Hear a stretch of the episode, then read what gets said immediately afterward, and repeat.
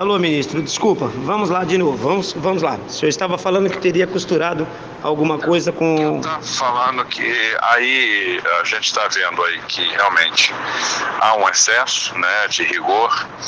É, o pessoal está se prendendo em coisas que, embora estejam na norma, às vezes não fazem o menor sentido, não concorrem para a segurança, no final só aborrecem, geram multas desnecessárias, perda de tempo, fiscalizações que aborrecem. Então, o que, que eu combinei com o diretor-geral da PRF? A gente vai montar um grupo de trabalho para fazer um, um revogaço de normas, tá? A gente vai deve revogar uma série de normas aí que estão é, vigentes aí no, no CONTRAN e para eliminar da norma aquilo que, pô, tá enchendo o saco, tá gerando Exagero, autuação e que não, não contribui para a segurança. E uma outra coisa que a gente vai fazer é, é dar um tempo nessas fiscalizações desnecessárias. Então vamos focar a fiscalização naquilo que é importante.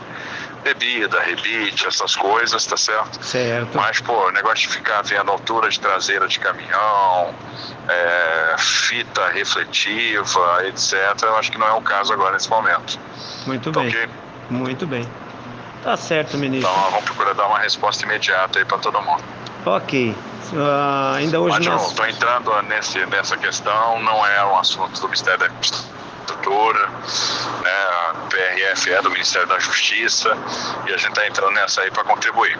Muito obrigado, ministro, porque eh, nós esperávamos sim uma resposta sua, a qual o senhor está se posicionando nesse momento.